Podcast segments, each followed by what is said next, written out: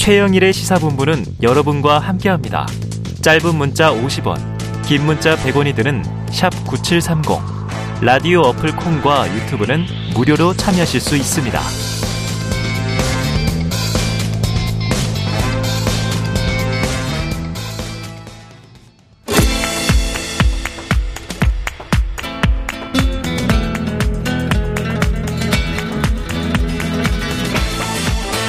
네, 정치권의 허심탄회한 속내를 들여다보는 시간이죠. 각설하고 시즌 투. 자, 장예찬 재단법인 청년재단 이사장, 현근택 변호사 함께하겠습니다. 두 분 어서 오세요. 안녕하세요. 네, 안녕하세요. 자, 본격적으로 시작해보죠. 야, 이게 뭡니까? 오늘은 이게 부인 대전. 두 분이 다 각각 키워드로 부인 사건을 들고 오셔가지고 이렇게 됐는데, 자, 첫 번째 키워드, 언터처블 김건희. 아, 이거 영화 제목인데. 두 번째 키워드, 꼬리 자르기 김혜경. 야, 오늘 뭐 대단합니다. 키워드만 봐도 불꽃이 튑니다. 자, 먼저 현 변호사님, 언터처블 김건희 어떤 의미예요?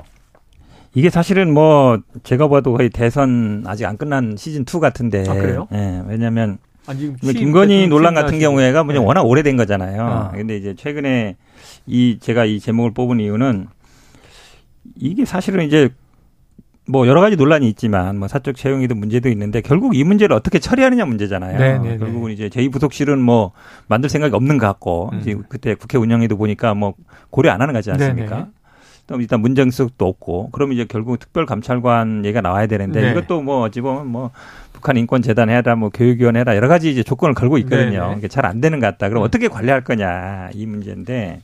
제가 이 제목을 뽑은 거는 일단 어제 오늘 이제 논란이 되고 있는 게 결국은 대통령 동선과 관련된 문제인데. 아, 동선이 팬카페. 공, 그렇죠. 팬카페. 네. 강신업 변호사가 처음에 팬카페 얘기 나왔을 때 네네. 김건희 여사가 만들려고 했다. 이 얘기 스스로 했어요. 네. 물론 나중엔 부인했지만. 음. 그럼 만들려고 했으면 그걸 접을 수 있는 것도 음. 결국은 김건희 여사가 하면 되거든요. 어. 하지 말아라. 아, 네. 해산해라. 아니면 강신업 변호사가 요즘 말을 되게 세게 하거든요. 지금 이제 회장직은 내려놨죠. 회장직 내려놨지만 그런데도. 어쨌든 이제 뭐 저는 영향력이 있다고 보는데 어. 발언이나 이런 걸 보면 굉장히 세게 해요. 네. 누가 봐도 좀 불편하게. 음. 그러니까 일반 변호사를 떠나서 일반인들도 잘 안 쓰는 용어들을 막 이렇게 페이스북에 쓰고 그러고 있는데 그게 모든 국민들이 보기엔 좀 불편하거든요. 어. 근데 이거를 제어하거나 아니면 좀 관리 통제할 수 있는 분이 저는 김건희 여사라고 봐요. 음. 본인이 직접. 음. 본인 팬카페니까. 그렇죠. 직접 예를 들어서 그만해라. 네. 그리고 강신업 빼서 그만해라. 이러면 되거든요. 음. 근데 지난번에도 어떻게 했냐면 지인한테 나는 관계없다라는 문자를 보냈다라고 전해졌다라고 어. 언론에 보도가. 보도됐어요. 그러니까 전원을 한 세 번 거쳐가지고. 음. 뭐 그럴 필요가 뭐 있어요. 직접 아 저는 앞으로 이 팬카페에 관여 안 하고 있고 팬카페는 음. 저 관계 없습니다. 활동 안 했으면 좋겠습니다. 이렇게 딱 한마디 하면 되는 거예요. 네. 그 말이 그렇게 어려운가요? 해법까지 문제 제기하도록 해법까지 내셨는데 장 이사장님 왜 안 될까요? 그럼? 그러니까 저는 일단 이번에 대통령의 동선이 음. 언론 등을 통해 공개되기 전에 팬클럽을 통해서 공개된 건 음. 대단히 부적절하다고 네네. 생각을 합니다. 그리고 지금 이 출처를 대통령실 찾고 경호처에서 찾고 있다고 하는데 뭐 당에 이제 대구시당에 협조를 요청했는데 거기서 세워나간 것이든 음. 어떤 식으로 유출된 것이든 음. 그 책임자 실무진을 일벌백계 해야 한다고 네네. 생각하고 재발 방지가 필요하다고 봐요. 그러나 음. 다만 이 하필 팬클럽을 통해 유출되었다고 해서 이번 사건의 책임을 전부 다 김건희 여사에게 물을 수 있느냐. 그건 그 실무진이 책임을 지면 되는 문제거든요. 네. 그리고 제가 자발적으로 국민이나 지지자들이 모인 팬클럽에 대해서 이래라 저래라 말하는 건 저는 좀 부적절하다고 아, 봐요. 이게 뭐 공공의 성격을 가진 단체는 아니잖아요. 네네. 다만 이분들이 아마 진심으로 김건희 여사나 윤석열 대통령이 잘 되기를 바라는 순수한 마음일 겁니다. 음. 그렇다면 어, 지금 많은 분들이 조언하는 것처럼 어떤 방향의 활동을 하는 것이 김건희 여사나 윤석열 대통령에게 더 도움이 되는지 음. 내부적인 어떤 숙고나 토론의 시간을 한번 스스로, 가져보시면 좋겠다. 저는 그 정도의 조언은 드리고 싶고요. 네. 사안이 지금 뭐 김건희 여사 팬클럽을 통해서 대통령 일정이 공개되어서 그렇지 꼭 이 같은 케이스가 아니더라도 네. 대통령의 비공개 일정, 보안 일정을 공개했다면 그 누구든 청와 대통령실 공직기관 비서관실에서 감찰을 해서 음. 책임자 문책하고 이 일벌백계 해야만 내부 기강이 더 다져질 겁니다. 근데 네. 최근 제가 좀 다행스럽게 보고 있는 보도를 보면 용산 대통령실 내부에 아주 엄격한 감찰 절차가 진행되고 있다. 어. 뭐 비서관급 두 명. 뭐 인사가 거론되고 있고 행정관급 행정요원들까지 뭐 수십 명이 네네. 이 감찰에 적발될지도 모른다는 보도가 나오는데 네. 이런 식으로 내부 기강을 단단히 잡는 것 계기가 무엇이든 지금 국민들 보시기에 음. 어, 좀 필요한 조치다. 그러니까 대통령실에도 뭔가 변화가 필요하다는 목소리들이 계속 있었잖아요. 홍보수석과 정책기획수석이 새로운 것 외에도 실무진들부터 어떤 정신적 무장을 새로 하는 모습, 또 필요하다면 어, 실수가 있었던 분들, 책임질 분들 내보내는 모습 보여주는 거 네. 지금 단계에서 필요하다는 생각이 드네요. 자, 이 부분 조금 더 말씀드리면 이게, 이게 어쨌든 법적으로는 이제 그 이급 비밀에 해당되는 게 맞고 음. 이게 예전에 누설됐을 때 언론사 같은 경우에는 뭐 몇 개월 출입 정지 당한 네네. 적도 있고 또 그다음에 실무자 같은 경우는 형사 처벌받은 적도 있어요. 그런데 어. 지금 이제 뭐 대구시당에서 뭐 아름아름으로 대구시당 네네. 그러니까 국민의힘 대구시당에서 아마 어, 대구 나온 거 아니냐라고 얘기하는데 그게 좀 말이 안 돼요. 지금 음. 언론사 취재에 의하면 대구시당에서 우리 그런 적 없다라고 얘기하고 있거든요. 그러면 왜냐하면 이게 처음이 아니란 말이죠. 음. 오월 달에도 사진이 어쨌든 그 대통령실 사진이 유출됐을 때도 강신호 변호사가 뭐가 문제냐 받아서 그냥 줬다 어. 올린 거다 이랬거든요. 그 당시에 논란이 됐지 않습니까? 네. 왜냐하면 그냥 뭐 개인 집에서 한 게 아니잖아요. 대통령실이라든지 군부대라든지 이런 데는 촬영 자체가 굉장히 엄격한 그렇죠. 데예요. 허가를 받아야 되는 거거든요. 근데 그게 결국은 공적 조직을 통하지 않고 그러니까 사적으로 그냥 흘러다닌 거잖아요. 그러니까 그런 예전 사례가 있기 때문에 이번도 강하게 의심하는 거거든요. 그러니까 예를 들어서 만약에 이번에도 누군가 누설했는데 과거와 같처럼 이게 뭐 감사를 해서 나온 다음에 그 사람에 대해서 뭐 징계를 한다든지 하면 모르겠지만 지금처럼 뭐 여기저기서 그냥 떠다니다가 그냥 알려졌다. 이렇게 위아무에 해버리면 결국은 아무도 책임 안 진다는 것으로 갈 수 있잖아요. 네. 저는 뭐 그렇게 갈 가능성도 있어 보입니다. 그래서 이제 이게 지금 이제 유출 문제는 이게 조사 중이라니까 아까 뭐 이 장 이사장님 동의하신 것처럼 이거는 정말 문제가 있는 거니까 일벌백계 해야 된다 하고 팬카페는 이게 자발적 또 민간인 커뮤니티니까 뭐 법적으로 해산 이렇게 할 수는 없는 거고 알아서 해주길 바란다는데 문제는 그 최근의 사안들이 아니라 네? 누적되어 있는 것들의 문제 때문에 언터처블이라는 그렇죠. 수식어를 부르신 네. 것 같아요. 이게 보니까 재밌네요. 홍준표 대구시장은 영부인 팬카페를 해산해야 한다. 같은 여권 내 지자체장이 이렇게 주장을 했고 막시무스를 자처한 이준석보다 더 코미디다 이렇게 얘기를 했어요. 근데 여기에 전 회장인 그 강 변호사가 좀 방송 용어는 안 됩니다. 뭐 엑스엑스엑스 닥쳐라 이런 이제 비난을 또 올리고 거친 장외전이 가는데 그러다 보니까 이제 이 책임 소재가 자꾸 김건희 여사 쪽으로 가는 것 같아요. 또 최근에 논문 표절 논란에 대한 국민대 그렇죠. 결정. 네. 그다음에 거기서 또 더 나가서 지금 허위 경력 관련해서 경찰의 무혐의 이런 것들이 다 결국은 터치를 못하는 거 아니냐? 그렇죠. 이 얘기인 거죠. 국민대도 물론 뭐 있었지만 아마 뭐 몇 페이지는 그대로 복사하는 게 많다는 거지 않습니까? 네네. 근데 어쨌든 뭐 표절 아니다, 심지어 검증 못한다라는 네네. 얘기 있었고 학력 허위 경력 문제도 사실은 대선 때 많이 논란이 됐습니다만 음. 지금 뭐 공식 발표는 아닙니다만 언론 보도에 의하면 불성취할 거다 한마디로 하면 혐의와 불잘증할 거다라는 네네. 얘기가 나오고 있지 않습니까? 이게 결국은 이제 뭐 공소시효 걸린 문제도 있었는데 음. 생각해 보시면 돼요. 그러니까 조국 전 장관 사건 때 보면 표창장이라든지 무슨 뭐 인턴 증명도 그거 막 압수수색하고 막 그랬거든요. 예, 예.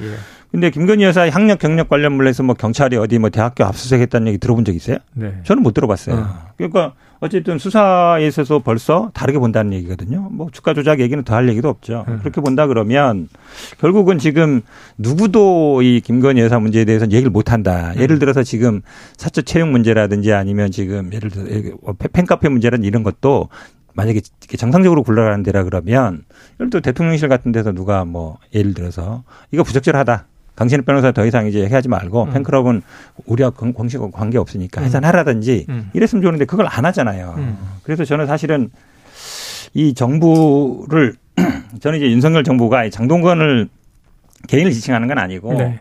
장동건이 장악하는 게 아닌가 이런 생각이 들어요. 어. 우리가 이제 당정청 얘기하잖아요. 네네. 당정태 네네. 이렇게 얘기하는데 사실은 당은 제가 봐도 이제 장동건, 장제원 의원이 장악하고 있는 것 같고. 네. 그다음에 정부라 그러면 내각을 얘기하는 거잖아요. 그렇죠. 한동훈 장관이 거의 실세인 건 맞잖아요. 네. 왜냐하면 인사검증을 다 하기 때문에 아. 차관하는 분들은 아, 나중에 장관하고 싶으면 권한이 늘었네요. 아, 당연하죠. 이렇게 다, 예, 단순히 예전에 법무부가 아니란 말이죠. 그럼 대통령실은 누가 장악하고 있느냐. 당연히 네. 대통령이 장악하고 있겠지만 아. 지금 나오는 거 보면 김건희 여사는 못 건드리는 것 같아요. 왜냐하면 아. 지금 막 뭐 검찰 출신, 윤핵관 출신들 싸움이 있지만 음. 코바나라든지 이런 사람들은 안 건드린다는 얘기잖아요. 어허. 그렇게 본다 그러면 거의 장동건이 장악하고 있는 게 아닌가. 장동, 장정, 아, 장제원. 엉뚱하게 이, 한동훈, 저, 김건희. 배우가 소환이 되는데 어떤 반론이 있으십니까? 그러니까 일단은 제가 좋아하는 장동건 배우께 요즘 유행어로 심심한 사과드립니다. 어, 대신하여. 현근택 변호사의 개인 의견입니다. 네. 네. 아, 개인 의견이죠, 당연히. 네. 장동건 씨가 시사본부에 강력 항의해 주셨으면 좋겠고요. 근데 가끔 보면 뭐 고소영 내가 강구자 내가 이렇게 아, 그렇죠. 연예인들 이름 네. 하필 또 고소영 씨가 장동건 씨 배우자잖아요. 아, 그러네. 그러네요. 그러니까 민주당이 그 부부한테 너무한 거 아닙니까? 아, 네. 그렇고요. 아? 이제 농담은 여기까지 하고 네. 저는 최근에 알려진 보도를 보면 유월부터 알리지 않고 김건희 여사가 수해 지역 복구 최소한의 인원으로 하고 있잖아요. 음. 이 봉사활동 하셨는데 뭐 사진 한 장 외부를 공개하지 않더라고요. 음. 이런 이 좋은 일에도 힘쓰고 있는데 야당이 정치적 공세를 위해서 너무 무리한 프레임으로 몰아가는 것이 아니냐. 음. 일단 도이치모터스 주가 조작 의혹과 관련해서는 이게 윤석열 정부에서 수사 시작한 게 아닙니다. 음. 문재인 정부 한창 힘 좋을 때 서슬 퍼런 시기에 이성윤 중앙지검장이 일 년 육 개월 정도 들여다봤는데 음. 그때 또 검찰총장은 박범계 전 장관의 고등학교 후배인 이정수 전 네. 이제 검찰총장이었거든요. 그 체제, 아, 이정수 당시 이제 중앙지검장이 음. 또 연달아 이어받았죠. 음. 또 김오수 총장이었고. 네네. 어쨌거나 전부 다 이름만 들어도 학연이나 여러 가지 인맥 등으로 이 문재인 정부의 핵심 인사들과 가깝다고 알려진 음. 분들이 중앙지검장 검찰총장 할 때 일 년 육 개월이나 들여다보고서도 기소를 못했던 사건이에요. 음. 그러니까 이걸 가지고 뭐 윤석열 정부가 이 김건희 여사 사건에 대해서 개입한 것처럼 말하는 것은 음. 사실상 김오수 총장, 이정수, 이성윤 전 중앙지검장 등을 비판하셔야 되는 일인 거죠. 음. 사례에 맞지 않는다는 생각. 네. 되고요. 뭐 이번에 경찰에서 무혐의 송치한 것도 도의적으로 사실 김건희 여사가 지난 대선 과정에서 국민들께 사과 기자회견 한 적이 있잖아요. 네네. 그러한 부분 말고 이걸 정말 법리적으로 다퉈서 이 기소를 할 만한 사항, 수사를 할 만한 사안인지에 대해서는 국민대나 여러 대학의 이 학계의 자율적인 조사 결과에 의존해서 음. 판단을 내렸을 겁니다. 네. 저는 그래서 그 당시 이제 국민들께 사과 기자회견했던 어떤 도의적인 부분에 대한 어, 죄송한 마음, 뭐 명구스러운 음. 마음 등은 가질 수 있겠으나 이게 경찰이 나름의 근거를 가지고 판단했는데 요즘 세상에 뭔가 지금 대통령 배우자라고 해서 할 수사를 음. 안 하고 음. 뭐 안 할 수사하고 저는 이런 세상은 아니라고 네네. 보거든요. 그 부분은 좀 자꾸 김건희 여사를 매개로 해서 이 정쟁을 전개해 나가려는 민주당의 억측이다라는 생각이 들고요. 그리고. 김혜경 씨 이야기는 제가 이 부에 준비했으니까 어, 예, 예. 일단 충분히 넘어갈 하겠습니다. 거고요. 네. 삼 분 후에 넘어갈 건데 장 이사장님 이렇게 얘기가 나온 김에 틀림없이 현 변호사님 그 얘기를 하실 것 같은데 좀 제이 부속실까지는 아니어도 폐지가 네. 공약이니까 음. 공적 관리 조직이 필요한 거 아니냐 하는 여야의 목소리는 어떻게 보세요? 전 동의해요. 네. 제가 계속해서 이야기했던 게 제이 부속실은 오히려 그 부속실장이 새로운 권력자로 음. 또 야당의 공격을 받을 수 있기 때문에 그보다 낮은 급으로 부속실장 휘하에 이제 예전에 제이 부속실 역할을 담당하는 배우자 팀 정도가 공식적으로 있으면 좋겠다. 그러면 이 팀장은 아마 비서관급이 아니라 선임행정관급 정도가 되겠죠. 그럼 큰 이제 비서관급에 해당하는 권력자도 아닌 것이고 부속실장의 지휘나 관리 감독을 받으면서 여러 가지 업무들을 정무적으로 잘 처리할 수 있는 네네. 조언하고 조력하는 그런 어떤 배우자 팀 신설 정도는 네네. 제가 꾸준하게 이야기를 높여왔었고요. 여야 내부에서도 공감대가 있는 것 같습니다. 자, 요거 지금 이제 두 번째 김혜경 씨 이슈로 넘어가기 전에 모처럼 나오셨으니까 매주 오시진 않으니까 장예찬 이사장이 또 연루된 설전도 있어요. 연루라고 말하면 뭔가 부적절한. 아, 그러면 것 같고. 관련된? 네, 네. 네. 같이 엮인. 네. 두 시 청년, 열 시 청년. 요새 이 국민의힘 내에서 이준석 전 대표와 관련해서 좀 젊은 정치인들이 네. 이 공방이 있어요. 장 이사장 뒤에 배우가 있는 것 같다. 이런 얘기를 또한 저희 임승우 전 대변인 인터뷰했는데 혼자 이러는 건 아닌 것 같다. 자, 어떻습니까? 그러니까 일단은 상황이. 제가 좋아하는 시간 오후 두 시가 다가오고 있어서 다가오고 있습니다. 힘이 더 나는데요. 저희 끝나는 시간입니다. 일단은 이 지금 여러 가지 지형을 보면 알겠지만 음. 이공삼공 보수진영 정치인 중에서는 음. 이준석 전 대표와 친 이준석계가 절대적 주류입니다. 네. 그렇기 때문에 제가 예를 들자면 삼국지 이 장판파에선 장비처럼 어. 혼자서 이준석 전 대표뿐만이 아니라 네. 그를 따르는 수많은 이준석 키즈, 아. 이준석 아바타들의 파상 공세를 막아내고 있는데 배우가 있다면 그들 뒤에 이준석 전 대표라는 배우가 있는 아. 거지 혼자 장판파의 장비 역할하고 있는 저한테 무슨 배우가 있겠습니까? 아. 이 배우라는 건 뒤에서 조력하는 그룹을 말하는 거잖아요. 그렇죠, 그렇죠. 물론 저는 이 이름이 알려지지 않은 음. 전국에서 헌신한 수많은 청년 당원들이나 음. 정권 교체에 기여했던 우리 청년본부 식구들, 음. 청년 보좌역 식구들의 뭐 다 의견이 동일한 건 아닙니다만 많은 응원과 지지를 받고 있습니다. 음. 다만 언론에 드러나고 방송에 출연할 수 있는 스피커들 중에서는 이제 그쪽이 이공삼공 내부에서는 주류잖아요. 그러니까 주류가 비주류한테 배우가 있다고 말하는 건 태어나서 처음 보는 광경이라 아,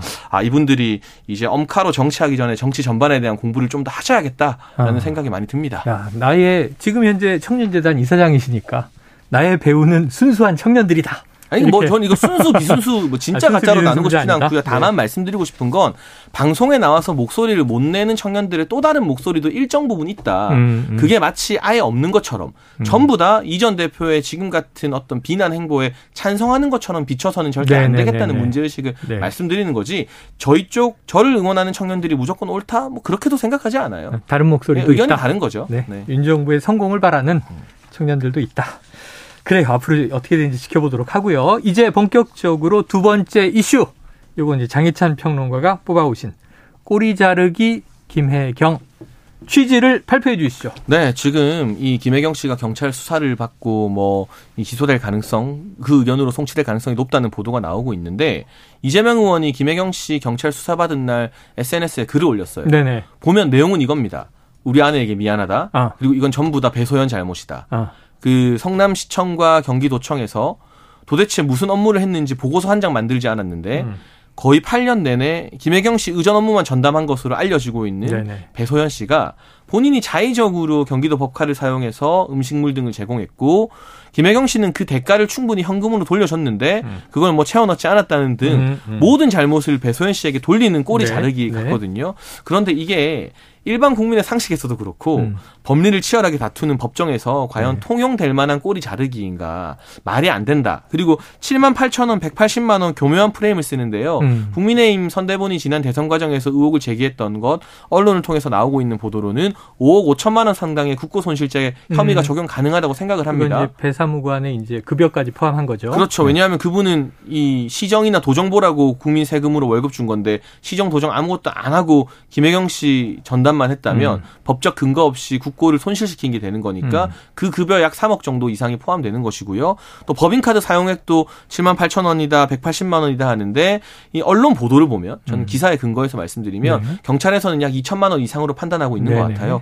그러니까 이런 이 꼬리를 자르면서 마치 칠만 팔천 원 하나 때문에 김혜경 씨가 경찰 소환된 것처럼 말하는 음. 전형적인 물타기다라는 말씀을 드리겠습니다. 법률적 사안이기 때문에 오늘 특별히 변호사를 모셨습니다. 현근택 변호사님 얘기해 뭐 주시죠. 법적인 얘기는 너무 많이 해가지고 이게 논란이 되는 건 이게 칠만 팔천 원 이게 프레임 아니에요. 네네네네. 이건 사실 경찰 스스로 만든 거예요. 예. 왜 그러냐면 칠만 팔천 원은 대선 때 안 나온 얘기예요. 어. 대선 때는 법인카드를 사적으로 썼느냐 안 썼느냐 뭐, 뭐 그거를 천만 원 넘는 그렇죠. 그걸 지시했느냐 안 했느냐 얘기 때문에 그때는 안 나오던 얘기인데 음. 왜 이 나왔느냐. 이거는 결국은 공직선거법 때문에 나온 얘기거든요. 네네네. 제가 사실은 이 사건을 팔월 중순에 결론 내린다고 했을 때 좀 의아하게 생각했어요. 왜 그런지. 전당대회 전에 발표한다고 그랬는데. 그렇죠. 왜냐하면 이 이 경기도 법인카드 문제는 횡령 배임이나 국고손실 문제예요. 네네. 그거는 공소시효가 맨 뭐 사, 오 년, 육, 칠 년이기 때문에 네, 여유가 있어요. 구월 말까지 끝낼 이유가 없어요. 구월 음. 초까지. 근데 팔월 말까지 했을 때 이 얘기가 나왔거든요. 음. 결국은 공직선거법. 왜 공직선거법을 물고 하냐면 음. 이건 이재명 의원을 끌어들이기 위한 거예요. 공직선거법이라는 거는 그 당시 후보일 때 음. 본인의 배우자가 식사 대접했다. 네. 그거잖아요. 그게 결국 칠만 팔천 원이거든요. 네네. 그러면 결국은 칠만 팔천 원을 끌고 들어간 거는 경찰이다. 어쨌든 공직선거법으로 공소시효 만료니까. 공소시효 만료이기 때문에. 그리고 이 공직선거법이 돼야만이 이재명 의원이 문제가 됩니다. 음. 왜냐하면 본인이 경선 때 부인이 가서 밥을 사줬다. 음. 칠만 팔천 원어치. 뭐 그걸 이제 경기도 법인카드로 긁었다. 이거거든요. 음. 그거에 대해서 또 A 씨가 뭐 자기 폭로했기 때문에 음. 결국은 그럼 이거는 당초에 칠만 팔천 원이 문제될 이유가 없어요. 물론 만 원이라도 밥을 사주면 그게 법 위반은 되는 네네. 거죠. 네네. 근데 당초에 논란과는 좀 벗어나 있는 거죠. 음. 당초에. 그래서 저는 오히려 포인트 자체를 좀 어긋났다고 아, 보고. 칠만 팔천 원 논란은 경찰이 시작한 거다. 그럼요. 네. 왜 이거를 팔월 말에 수사 끝내고 당초에 문제가 안 됐던 공직선거법 문제로 몰고 간 거잖아요. 네네. 그러니까 법인카드로 저는 이 다섯 시간 조사 받았다 그랬는데 경찰 조사 다섯 시간 하면요. 한두 시간 정도는 그냥 저 신원 확인하거든요. 어. 지문도 찍고 어. 뒤에 가면 또 확인도 해야 돼요. 조서 다 읽어보고, 읽어보고. 시장 찍어야죠. 네. 실제 네. 조사하는 시간은 한 삼, 네 시간밖에 안 돼요. 음. 그런데 뭐 다 뭐 당연히 뭐 부인했겠지만 이 부분이 별 물어볼 게 없지 않았나도 생각 싶어요. 음. 왜냐하면 물론 칠만 팔천 원 말고도 물어봤겠죠. 법인카드 경기도 법인카드에 대한 건 배모 씨나 A 씨다 소환 조사를 했으니까 이제 그 내용 물어봤을 텐데 큰 내용은 없는 것 같아요. 다섯 시간이면 저도 뭐 조사도 많이 가보잖아요. 보통 그렇죠. 한 건 간단한 예를 들어서 명예훼손이나 발언 한 건 정도 음. 하면 이 정도 조사해요. 아. 보통 막 건이 많으면 오전 오후 이렇게 나눠서 하거든요. 밤에도 하고 이러는데 제가 보기엔 뭐 별건 아닌가요? 경찰은 소환한 김에 이게 선거법 관련 칠만 팔천 원, 민주당 의원 부인들 세 명에게 그렇죠. 이만 육천 원짜리 삼 인분을 삼 인분. 샀다는 것만이 네. 아니라 네. 나머지 법인카드 남용 의혹도 한다 그랬잖아요. 당연히 물어봤겠죠. 그런데 어, 짧게 네. 끝났다. 저는 어떻게 보세요? 좀 다른 게 공익제보자 네. A씨에 의해서 네. 다수의 칠급. 사진과 녹취록, 정황 등이 충분하게 증거로 제기되었고 네네네. 경찰이 이걸 들여다보고 증거 검토를 할 수 있는 시간이 있었기 때문에 음. 김혜영 씨가 가서 아마 변호인 조력을 받아서 묵비권을 어. 행사하거나 아. 뭐 제대로 대답 안 해줬을 가능성이 높지 않을까 네네네. 개인적으로 추정합니다. 그래서 사실 이 소환 조사 같은 경우는 실제로 김혜경 씨를 조사하는 과정에서 꼭 거쳐야 될 과정이지만 음. 이게 짧았다고 해서 경찰의 기소 근거나 음. 기소 의견 송치 근거가 부실할 것으로 보진 음. 않습니다. 한번 이 공소시효가 구월 구일인가요? 그렇게 네네네, 끝날 맞습니다. 거예요. 공직선거법상 공소시효는. 네. 그럼 한 일주일 정도 여유를 두고 검찰에 의견을 내고 예. 검찰에서 또한 일주일 정도 들여다본 다음에 기소할지 말지 결정하거든요. 그러니까 팔월 말에는 팔월을 넘기기 전에는 경찰에서 네. 검찰로 어떤 식으로든 송치. 송치를 하거나 네. 뭐 의견을 낼 수밖에 없습니다. 뭐 구속 의견, 불구속 의견. 그 과정을 문제. 한번 지켜보시죠. 알겠습니다. 네. 지켜보도록 하고 두 주 정도 남았습니다. 그런데 지금 이거 또 법조인이 계시니까 네. 지금 이제 오늘 나온 뉴스들을 쭉 보면 그 문제가 된 오급 배모 사무관은 네. 이 죄를 좀 피하긴 어려울 것 같아요. 근데 김혜경 씨는 몰랐다. 이 입장인 거고. 근데 이제 말씀하신 칠급 A씨가 제보자로 계속 이런 일이 있었다. 자, 근데 지금 다음 주에 사전 구속영장 실질심사를 네, 그렇죠. 네. 청구했고 다음 주에 이제 실질심사를 한다는 거죠. 네. 구속 가능성 어떻게 보세요? 저는 뭐 기각될 가능성이 있다 봅니다. 왜 그러냐면 음. 결국은 구속이라는 거는 우리는 뭐 처벌로 생각하잖아요. 네. 근데 원래는 법적으로 안 그래요. 일 번은 혐의가 있냐 없냐. 음. 그다음에 두 번째는 증거인멸 우려가 있냐. 세 번째는 도망갈 우려가 있냐 이거거든요. 네네네. 근데 이 배모 씨 수사는 사월 정도부터 시작됐어요. 음. 시작돼서 일단 경기도청 압수수색했고 본인 집도 했고 네. 핸드폰도 했고. 그 식당 뭐 백이십 군데 정도 압수수색했잖아요. 음. 본인 소환도 여러 번 조사 받았거든요. 네. 그러면 이제 증거는 다 나온 거고. 음. 그 다음에 예를 들어서 뭐, 뭐 예를 들어 도망가겠느냐. 뭐 음. 도망이라는 거는 보통 주거지가 있냐. 네, 네, 네. 자기 주민등록상 주소지하고 실제 주, 주거지가 같냐. 네. 자기 집이 있냐 이런 거 보는 음. 거거든요. 근데 이분도 뭐 부르면 또 갔고. 음. 그런데 사실은 지금 말씀처럼 이게 만약에 급여 예를 들어서 채용이 문제가 있는데 그거를 다 국고손실로 한다. 네, 네, 네. 이거를 만약에 지금 삼억이라는 거잖아요. 네네. 그렇게 문제 삼으면 채용 비리 문제되는 사람들이 다 국고손실로 가는 거거든요. 아, 그렇겠네요. 예. 그러면 그런 걸 국고손실이라 그러진 않아요. 어. 예를 들어서 일을 안 한 사람한테 돈을 줬다. 어. 그런 거는 이제 문제가 되죠. 그러니까 서로 이름 등록해놓고. 과거에 국회의원 비서관. 그러니까 예를 들어 등록해놓고. 어, 아니, 여기 반론. 그것도 국고손실로 처벌하진 않았어요. 지금까지. 네네네. 국고손실이라 그러면 예산을 고의적으로 낭비한 경우. 어. 이런 경우이기 때문에 예를 들어 일을 안 했는데 돈을 줬다. 이게 아니거든요. 그러니까 일을 예를 들어서 원래 일을 해야 되는데 일을 했다.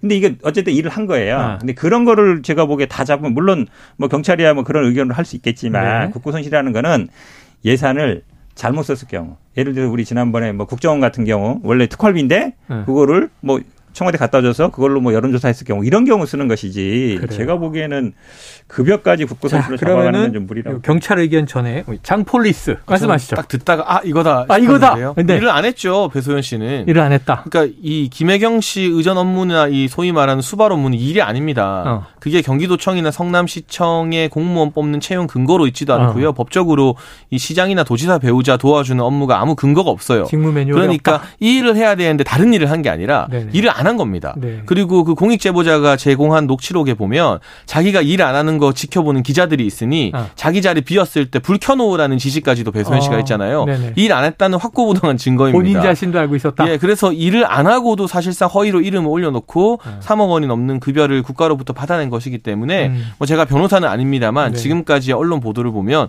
국고손실죄가 적용될 만한 음. 그런 가능성이 높지 않을까 싶고 만약 이런 식으로 음. 정치권에서 일을 안 하거나 법적인 근거 없이 세금을 누군가에게 지급하는 행위가 있다면 음. 이제부터라도 일벌 백 개 하는 모범 전형으로 삼아야겠죠. 네. 당연히 그거 문제 삼아야 되는데 예를 들어 이런 거예요. 지금 우리가 계속 김건희 여사 수행할 때 그 사람들 뭐하냐 이렇게 얘기하잖아요. 음. 삼백육십오 일 수행하고 있는 게 아니거든요. 음. 맞잖아요. 그 소속도 음. 저 부속실도 아니에요. 딴 데 있는 거거든요. 음. 일 있을 때만 하는 거예요. 네. 이분도 사실은 이 소속실이 아니에요. 음. 그러면 뭐 지사 부인이 삼백육십 일 매일 하겠습니까? 어쩌다 일 있으면 있었다. 이러는 거죠. 음. 그런 거기 때문에 당연히 그럼 일을 하지. 그러면 매일 놀고 있다가 음. 갈 때 가서 하겠습니까? 그러니까 아침 저녁 여사만 만약에 문제가 만약에 어떤 행사를 하거나 이러면 물론 당연히 대통령 부인은 부속실에 소속돼 있지만 네네. 지사 부인은 그건 아니거든요. 예, 예. 그렇지만 어떤 공적인 행사를 할 때는 하거든요. 네네네. 그건 이제 관행상 하고 있는 거니까 예. 이제 그런 역할이 이 사람이 뭐 집 옆에 맨날 있으면 아침 저녁으로 출퇴근하고 그건 음. 아니잖아요. 음. 알겠습니다. 저는 그렇다면 뭐 업무와 관련된 보고서나 회의 참여 기록 하나라도 남아 있을 것 같은데 네네네. 그 부분 경찰이 또 잘 들여다보겠죠. 자, 그럼 이제 삼억여 원의 지금 인건비가 국고 손실이냐 아니냐인데 이 배모 사무관이 그럼 그동안 기간 동안 일했던 것에 업무를 어디까지는 공적, 어디까지는 사적 해서 이게 업무 시간에 뭐 불법적 의전을 했다. 그러면 금액이 좀 달라질 수는 있겠네요. 알겠습니다. 자, 요거 하나 여쭤봐야 되겠네요. 자, 더불어민주당 지지층에서는 김건희 여사 수사와 김혜경 씨 수사 이걸 좀 이제 형평성에 어긋나지 않느냐 하는 문제 제기를 해요. 어떻게? 김건희 여사 도이치모터스 의혹 관련 수사는 제가 네. 앞서 언급한 것처럼 전 정권에서 일 년 육 개월 이상 했는데? 기소도 못하고 결론을 내지 않고 계속 끌고 있었습니다. 네. 이게 도저히 법리적으로 기소가 불가능하지만 음. 그래도 무혐의 처분하면 대선에 영향을 끼칠까 봐 저는 이성윤이나 이정수 같은 이 친문 성향 중앙지검장들이 네, 네. 억지로 붙들고 있었다고 판단을 아. 하거든요. 김혜경 씨 관련된 수사 공직선거법 공소시효 때문에 육 개월도 안 하고 지금 이렇게 넘어가게 되는 겁니다. 네. 형평성 비교해보면 한동훈 장관이 이번에 국회 나와서 음. 지난 문재인 정부 초기에 전 정권 수사했던 거 십분의 일도 안 하고 있다 말한 것처럼 음. 오히려 김건희 여사 측에서 더 억울해야 될 일이 아닐까 싶습니다. 짧게 한번 답변. 짧게 얘기하면요. 지금 학력 경력 문제는 결국은 이제 뭐 사기, 사문서 위조, 행사, 업무 방해 이런 건데 음. 뭘로 지금 결정하냐고 나오면 공소권 없음 결정한다는 얘기가 나와요. 네네네. 한마디로 얘기하면 공소시효 지났다. 음. 사실 그때도 공소시효 굉장히 문제됐어요. 대선 때도. 음. 지난 게 있고 안 지난 게 있다. 음. 지금 이제 공소시효 끝나서 지금 없다는 식으로 얘기하는데 어쨌든 만약에 공소시효가 남아있든 낸다 그러면 예를 들어 조국 정권 사례를 보면 지금 예를 들어 서일대, 수원여대, 안양대, 국민대 압수수색을 해야 돼요. 네. 해야 되잖아요. 음. 안 하잖아요. 그럼 거기에 대해서 소환 조사를 해야 되잖아요. 음. 안 하잖아요. 자꾸 주가 조작 얘기하지 마시고 음. 대선 때 물거진 경력. 허위 경력, 학력 문제. 음. 그다음에 예를 들어 최근에 문제되는 논문도 마찬가지예요. 논문도 네. 만약에 업무방해 문제 될 수 있거든요. 조사 안 하잖아요. 음. 수사할 수 있는 거예요. 그러니까 국민대에서 했으니까 문제 없다는 게 아니라 네네. 다 고소고발 들어가 있는 거거든요. 예. 지금 이제 사적 채용 문제나 뭐 수의계약 했다는 문제들도 다 고발 들어가 있어요. 음. 수사 안 하잖아요. 그러니까 당연히 그 얘기 나오는 거죠. 알겠습니다. 자, 앞으로의 또 흘러가는 양방을 지켜보고 각설하고 시즌이에서 불꽃 공방을 펼쳐보도록 하죠. 오늘은 여기서 정리하죠. 장예찬 재단법인 청년재단 이사장 그리고 현근택 변호사와 각설하고 시즌이 함께했습니다. 두 분 고맙습니다. 감사합니다. 고맙습니다.